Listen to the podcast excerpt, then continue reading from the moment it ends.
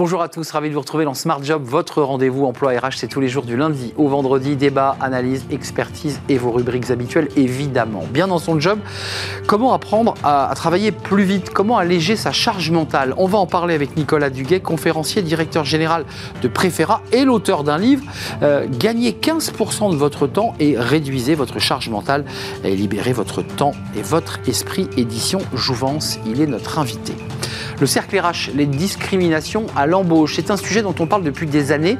Est-ce qu'elles sont réduites On va revenir évidemment sur des, études euh, passionnantes pour essayer d'expertiser exactement l'état de la situation de ces discriminations et quelles sont les personnes les plus victimes de discrimination à l'embauche. On en parlera avec deux experts. Ils seront nos, invités dans le, cercle RH de Smart Job. Et puis fenêtre sur l'emploi, les anciens militaires, un vivier de talent pour les entreprises privées. Oui, c'est vrai que ces militaires euh, eh bien, sont chassés. On en parlera avec Clément Tétu, président fondateur du cabinet RH Pépite. Il est justement spécialisé dans les profils d'anciens militaires. Voilà le programme.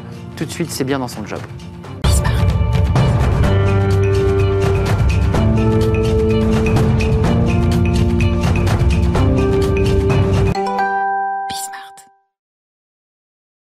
Bien dans son job, comment apprendre à travailler plus vite Alors l'idée, c'est pas d'être dans une surproductivité, c'est d'être plus à l'aise dans son travail. On en parle avec Nicolas Duguet, un habitué de notre émission. Bonjour Nicolas, euh, conférencier et directeur général de Préféra. Alors vous avez écrit plusieurs livres et le dernier est au cœur du sujet dont on va parler. Gagnez 15% de votre temps et réduisez votre charge mentale chez Jouvence. Nicolas Duguet, CM Chaffard, Ingrid Petitjean et Erika Kingsoon euh, pour les, les auteurs qui ont travaillé. Qu'est-ce que vous, qu'est-ce que vous voulez dire à travers cela euh, On travaille mal? On peut rationaliser? Oui, on peut rationaliser. Non, je n'irais pas dire qu'on travaille mal. C'est juste qu'aujourd'hui, on s'aperçoit que partout, tout le monde cherche du temps. 15% euh, d'une journée, c'est en gros 216 minutes. Ça intéresse tout le monde. Et donc, on est allé regarder sur la base d'études scientifiques, des neurosciences et d'expérimentations concrètes dans les entreprises, comment on pouvait faire pour gagner ces 15% de temps et effectivement réduire sa charge mentale et sortir de la fameuse machine à laver permanente. Euh, la charge mentale, c'est quoi? C'est l'accumulation de données qui viennent de partout, qui s'accumulent, qui se mélangent et qui font quoi? Qu'on perd en efficacité. Oui, c'est l'accumulation en ce moment et ce auquel je dois penser ce soir, demain, après-demain, et la tonne de dossiers que j'ai sur la table, à la maison et au bureau. Et c'est souvent représenté par la fameuse to-do list. Et d'ailleurs, sur la to-do list, on a déjà un premier élément qui est très intéressant, c'est que la plupart bah, des gens, quand ils repartent chez eux, ils sont tristes parce qu'ils n'ont pas fait leur to-do list. Il y a un biais de surconfiance. Je me mets 12 choses à faire dans la journée, et si j'en fais que 6, le soir, le soir, je suis déçu. Il vaudrait mieux en faire 6 sur une liste de 6 que 6 sur 12 mentalement. Euh, vous, vous le constatez sur le terrain, parce que vous êtes aussi euh, celui qui accompagnait, qui donnait des conseils. C'est aussi votre métier. Vous dites, bah, les, durées de formation, alors parfois ça pouvait être 5 heures, une journée. Mm. Là, vous dites, euh, formation d'un réseau de pharmaciens avec des séquences de 1h30. Donc même ceux qui sont vos clients vous demandent d'aller plus vite.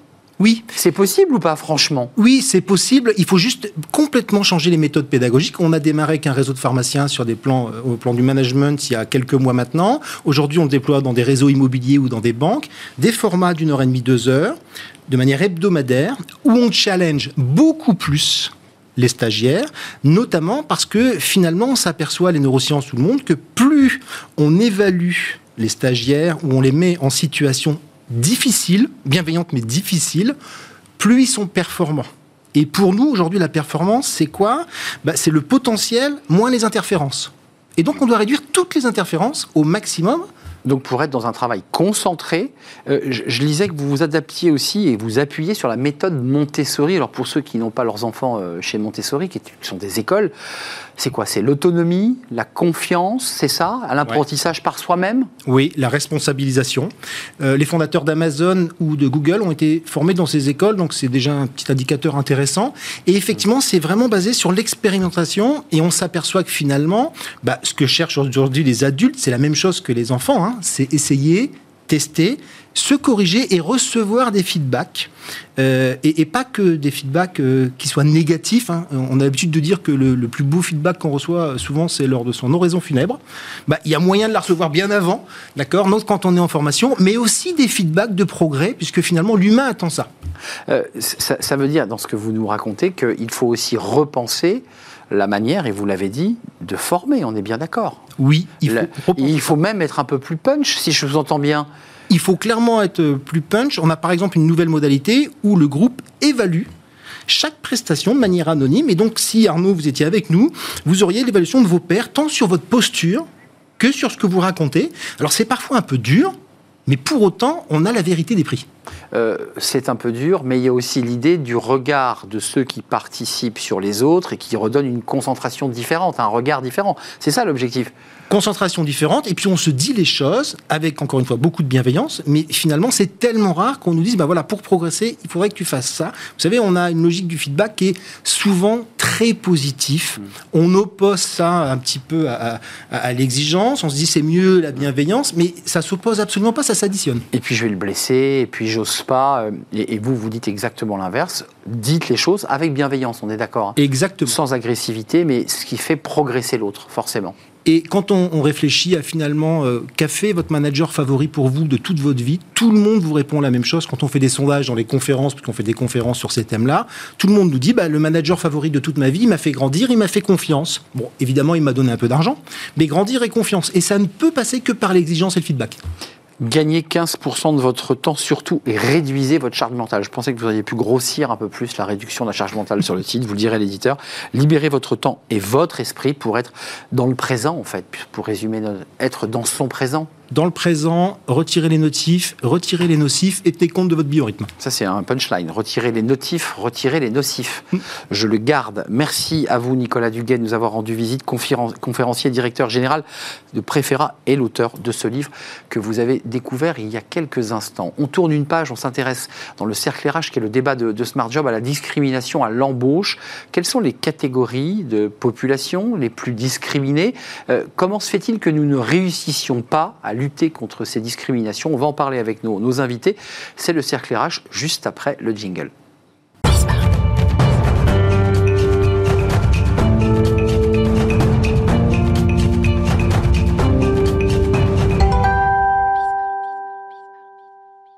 Le cercle RH et le débat de Smart Job, débat quotidien pour parler de la discrimination, des discriminations à, l'embauche. On va revenir évidemment sur les typologies, les femmes, les personnes euh, d'origine ethnique, maghrébine par exemple, et autres. On y reviendra dans quelques instants. Euh, et essayer de savoir ce qui a changé. Euh, il y a une loi en 2017 dont personne ne parle jamais. Est-ce qu'elle a fait avancer les choses? Pas sûr quand on regarde les, chiffres. On en parle avec mes, invités. Maya Agege, ravi de vous accueillir. Vous êtes délégué général de la FMD, l'Association française des managers de la diversité. Merci d'être avec nous. Et puis Eric Sédier, euh, directeur d'ISM Corum. Et vous êtes membre, comme personnalité qualifiée, je sais que vous y tenez beaucoup, euh, du défenseur des droits et euh, membre de ce collège de lutte contre les discriminations et promotion de l'égalité. je, je m'autorise à me tourner vers vous, défenseur des droits, institutions. Il y a des études, et une en particulier qui est sortie, euh, faite par la défenseuse des droits. 37% euh, des personnes qui ont été interrogées déclarent avoir, été discriminées. Je me souviens, il y a 20 ans, d'avoir déjà commencé euh, ma carrière en faisant des émissions sur ce sujet. Mmh. J'ai objectivement pas l'impression que ce sujet évolue beaucoup. Euh, il y a des périodes où des, progrès sont à constater, il y a d'autres périodes où ça se dégrade un peu. Pas c'est pas une évolution linéaire euh, et un progrès continu, je dirais. Globalement, euh, je pense que la situation s'améliore et en tout cas sa, prise en charge, son traitement par les acteurs concernés, je dirais ça. après, par rapport à, à, ce à quoi vous faites référence, là c'est une étude de perception, donc la chose telle qu'elle est vécue par les premiers concernés. Ce qui n'est peut-être pas une réalité, c'est une perception. Et puis surtout, euh, indépendamment de la réalité, indépendamment de la réalité, la perception peut évoluer en elle-même. C'est-à-dire que la, prise en compte du sujet, y compris par, les personnes que ça peut concerner, peut évoluer et faire qu'on est, on est plus euh, aguerri euh, et plus sensible à certaines situations qu'on ne l'était par le passé. Alors, je, ça. je voudrais présenter ce livre. Euh, il, sort aujourd'hui, au moment où, vous, on fait cette émission, vous le sortez. Évaluer pour agir les diagnostics statistiques au service de la politique d'égalité AFMD et ISM Corum. Donc, vous avez travaillé la main dans la main. Comme ce document est, tout chaud, euh, Maya, je, voulais savoir euh, quels sont les grands enseignements à tirer de ce, document? Qu'est-ce qu'il en sort? Mm. Euh, alors, je vais faire le parallèle avec, ce que vous venez de dire et ce que vient de dire euh, Eric. Euh, jusqu'à maintenant, on regardait et on suivait beaucoup la perception. Là, ce qu'on a essayé de faire dans cet ouvrage, c'est l'analyse de 75 diagnostics sur les 15 dernières années, c'est-à-dire finalement les pratiques RH, comment les pratiques RH sont mises en œuvre et est-ce qu'il y a des écarts euh, entre les, de traitement, pardon, des écarts de traitement entre certaines typologies de population. Sur Oui, il y a des écarts. L'origine Il y a des écarts. Hmm. Euh, sur les, euh, il, y y a, plusieurs façons, enfin il y a plusieurs critères qui peuvent être testés. Il y a l'origine ethno-raciale, vous venez d'en parler. Il y a le sexe, il y a le lieu de résidence, le handicap, la taille. Euh, l'apparence physique qui est une... On appelle ça la grossophobie, je ne sais pas si vous l'intégrez dans, le, dans la liste des discriminés. Euh, tout à fait, l'apparence physique est une... oui, oui, tout à fait. Euh, mais ce n'est pas celle qu'on a testée dans ces études-là. Pour entrer dans le vif du sujet, on a beaucoup de RH sur ce plateau, vous l'imaginez, et qui réfléchissent, réforment, proposent sur la parentalité, sur l'inclusion, la diversité. Mm. Et elles sont impliquées sur ces sujets, je dis elles parce qu'elles sont majoritairement des femmes quand même, euh, elle, souvent, elle nous cite le testing. Est-ce que vous, qui êtes des acteurs et qui avez remis ce... est-ce que c'est l'unique et le meilleur moyen de savoir si euh, leur modèle RH fonctionne? Je vois sourire parce que, en préparant l'émission, j'ai vu bah, que le testing, dont les journalistes parlent beaucoup, bah, c'est peut-être pas la meilleure méthode. Euh, non, parce qu'il faut qu'elle soit adaptée à la situation qu'elle teste. Euh, donc cet ouvrage sur la base de 75 diagnostics et on est effectivement dans le dur de, la réalité des situations telles qu'on peut les tracer par des données. Bon, le testing, vous prenez euh, deux CV fictifs que vous construisez pour qu'ils soient complètement comparables, sauf sur un critère, un homme, une femme, et vous testez les réactions des recruteurs. Premier niveau de discrimination. Mais un homme, une femme. Voilà c'est un exemple que j'ai pris. En tout cas, vous avez relevé la chose importante. On va tester le, premier niveau de la réception des CV. Et avec des CV fictifs, évidemment, on ne pourra pas aller plus loin. Dès lors qu'on veut des données sur la personne réelle derrière, dès lors qu'on veut un entretien, on ne peut plus faire du testing. Euh, cet ouvrage, il insiste sur le fait qu'il y a au moins euh, trois grandes familles de méthodes aujourd'hui maîtrisées pour faire du chiffre sur d'éventuels écarts discriminatoires. Le testing, mais limité à ce moment dont on a parlé. Et des statistiques sur des données RH réelles, les vraies personnes qui ont candidaté physiquement, physiquement et leurs données constituent un fichier de candidature. C'est une autre façon d'explorer ce qui se passe dans le recrutement, mais là, on va pouvoir faire tout le processus de recrutement.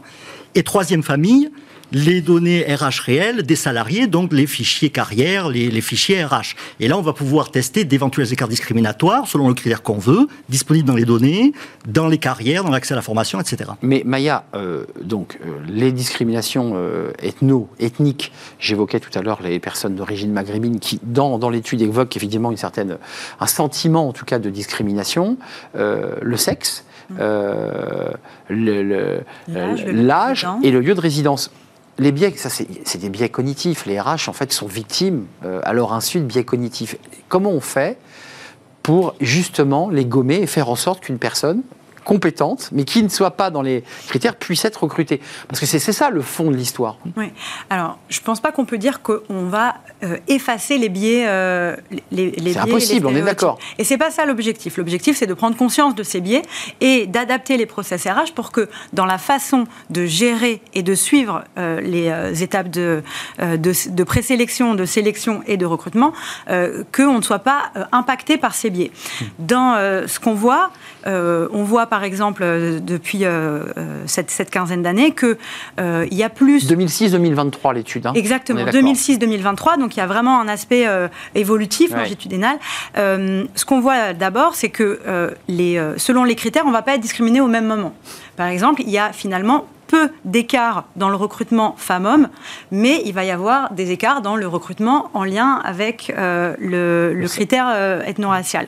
Euh, pareil sur le handicap, enfin pareil, ou plutôt. Donc ça veut dire, pour être concret, on met de côté des CV parce qu'ils sont de, de noms à consonance maghrébine, africaine. Pour être mm. concret, c'est ça la réalité Alors, un, une des méthodologies, c'est effectivement de partir sur les patronymes et donc d'analyser la façon dont, selon le patronyme sur le CV, on va proposer un entretien ou pas. Et croiser avec le lieu de vie euh, on, peut. Non, mais je veux dire, c'est une autre indication. Exactement. On, voit souvent des jeunes qui disent quand je mets Seine-Saint-Denis, Aulnay, eh ben, j'ai moins de chance qu'un jeune qui met Paris 7e. C'est certain. Tout à on est d'accord. Tout à fait, tout à mm, fait. Et là, tout le, le travail qu'on a fait avec ISM Quorum, ça a été de dire euh, les employeurs peuvent s'emparer de ces, euh, de ces méthodologies, de ces diagnostics, pour agir et être proactif et non pas subir, parce qu'on sait euh, euh, les débats euh, de 2023 autour de testing, pas testing, comme vous, vous en avez parlé, quel type de testing, sur quel, sur quel critère. Donc nous, on s'est dit, non, on a le, le, recul nécessaire pour dire,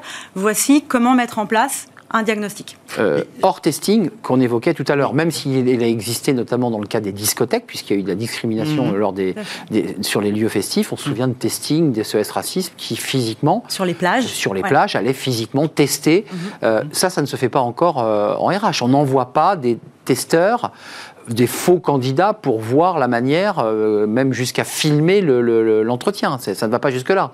On, le fait, on ne fait pas des choses avec cet objectif, celui qui était euh, l'objectif qu'avait SOS Racing, mais donc on ne le fait pas exactement de la même façon. Bon. Hmm. Dans, tout ce qu'on présente dans cet ouvrage, euh, on parle de méthode statistique, c'est-à-dire que c'est pas un coup, une entrée dans une discothèque. Des CV, des, des, coupes de CV par centaines milliers. 2006-2023. Ou des statistiques euh, longitudinales. Hein.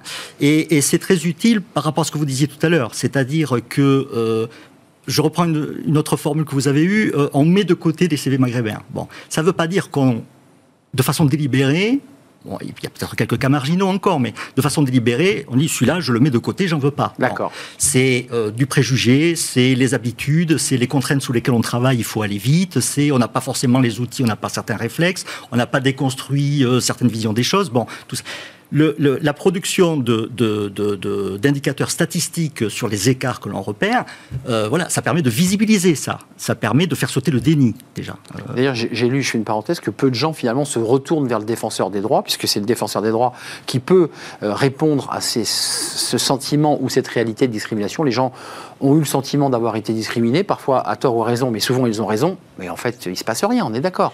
alors, c'est vrai que je ne vais pas dire que vous avez tort. Mais faites-vous plaisir. je, vais plutôt dire que, dans un premier temps, il y a, en termes de recours pour les victimes, il y a euh, une première étape qui va être de se tourner euh, dans le, le cercle euh, du travail et donc dans, euh, auprès des RH, auprès du manager, auprès des collègues, avant de passer à l'étape suivante. Si les recours internes n'ont pas euh, donné lieu à une, une, action. Là, le défenseur des droits. Et là, exactement, il y a une saisie. Je ne veux pas qu'on se quitte parce que la, question du handicap, j'ai parlé de la grossophobie, c'est-à-dire la taille, mm. mais il y a aussi la question du handicap. On voit aujourd'hui des entreprises très engagées, en tout cas une volonté politique de réduire le nombre de demandeurs d'emploi mm. en situation de handicap. Mm. Et on voit quand même qu'il y a beaucoup de postes aujourd'hui pas pourvus et de, personnes en situation de handicap qui ne trouvent pas. Mm.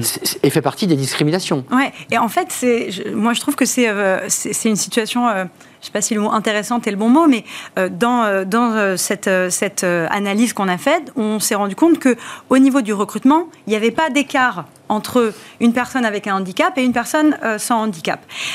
Dans le recrutement, mais que les écarts de traitement, ils se, ils se faisaient dans la carrière. Et donc, c'est vraiment intéressant parce que euh, je.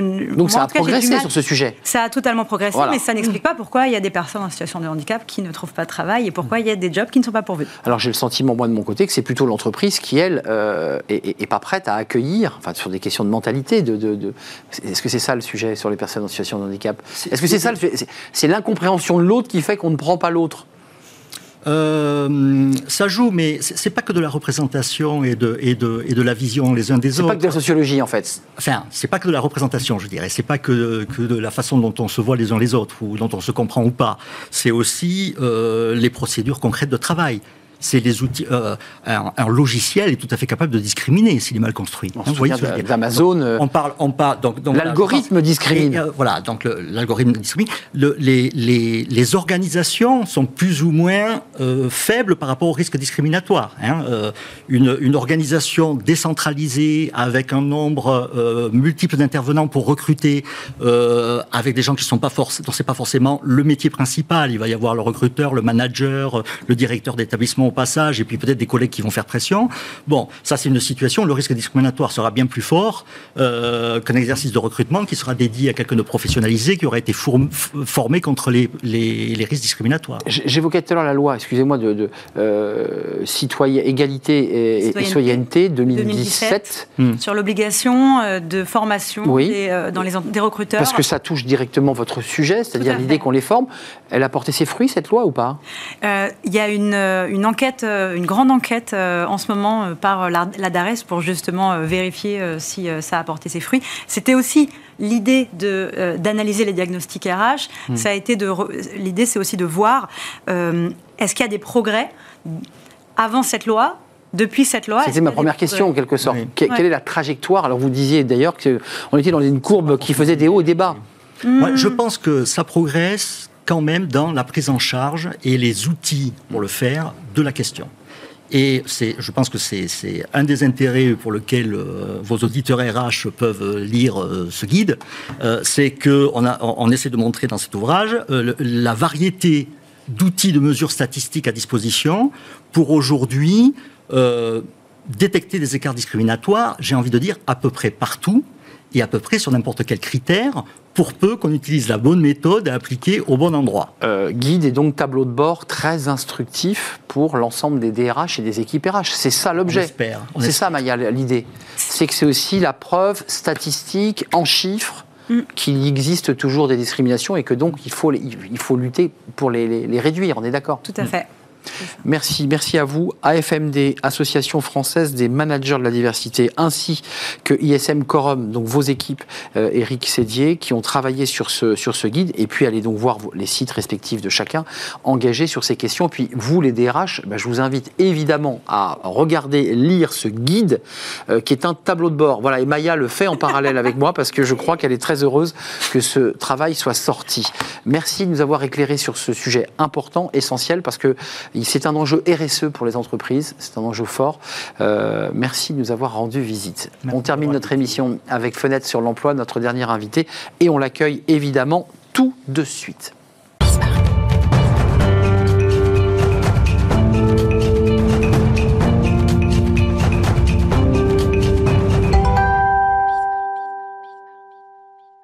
Fenêtre sur l'emploi pour terminer notre émission, pour parler des, militaires. Alors ceux qui vont quitter leur carrière, ils la quittent parfois à 40, 45 ans, ils finissent euh, eh bien leur, leur, mission de militaire et puis ils vont reprendre un emploi. Ils sont très recherchés, euh, ces militaires, pour plein de raisons et on va en parler avec Clément Tétu. Bonjour Clément. Bonjour. Président fondateur du cabinet RH Pépite. Bah, ça porte bien son nom parce que ces militaires sont souvent des pépites.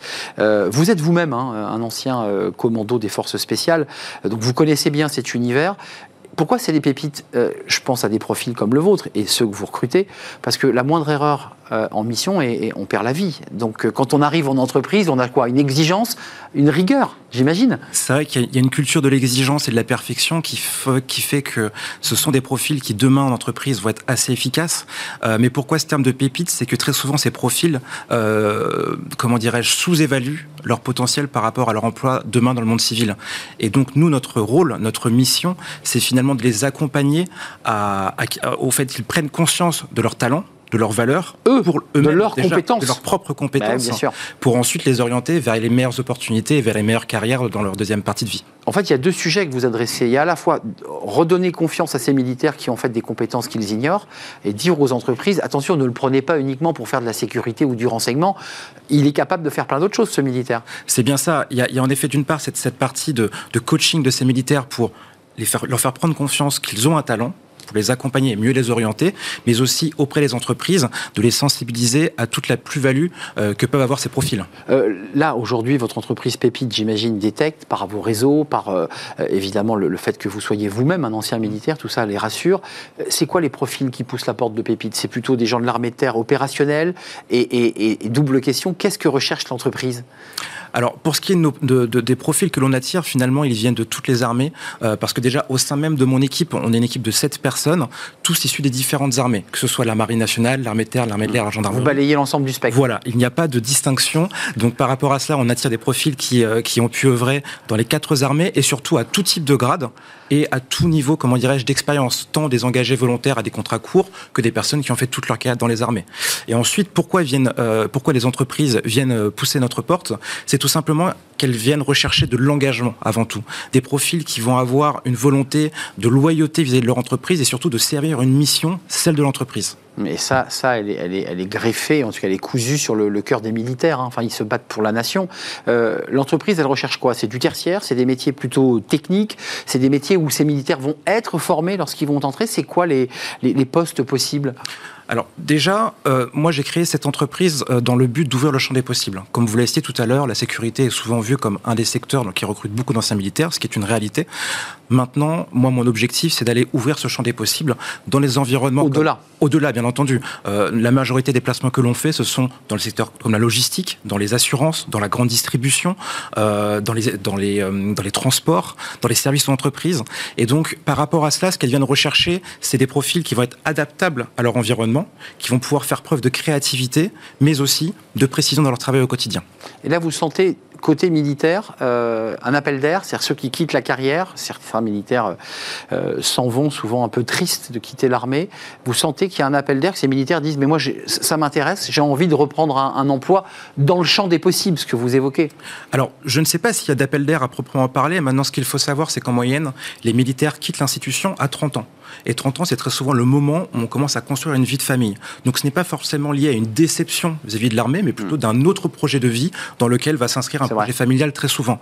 Donc par rapport à cela, c'est plutôt des personnes qui vont chercher un nouveau rebond avec un autre environnement, certes différent des armées. On ne va jamais vivre euh, la même chose dans les armées avec la même, le même niveau d'adrénaline. Mm. Cependant, on peut s'accomplir dans une mission au sein de l'entreprise. Merci, merci d'être venu nous rendre visite, euh, Clément merci vous. Euh, vous-même ancien, je le rappelle, commando des forces spéciales et aujourd'hui entrepreneur, fondateur du cabinet RH Pépite euh, Cabinet, grand ouvert à l'ensemble des corps d'armée. Vous avez cité la gendarmerie, les pompiers aussi poussent la Tout porte. À fait. On a oublié les pompiers qui eux aussi font preuve d'une très grande rigueur en mission et qui, je crois aussi, sont des pépites pour les, les, les, entreprises. Merci de nous avoir rendu visite. Merci à toute l'équipe qui m'a accompagné pour réaliser cette émission. C'est terminé évidemment, mais je vous retrouve évidemment très très prochainement. Merci euh, à, Angel, j'allais prononcer à l'espagnol, euh, Angèle à la réalisation, Thibaut au son, et merci à l'équipe de programmation Nicolas Juchat et Olympe qui monte en et parler dans l'oreille. Merci à vous, merci de votre fidélité, je vous dis à très très bientôt. Bye bye.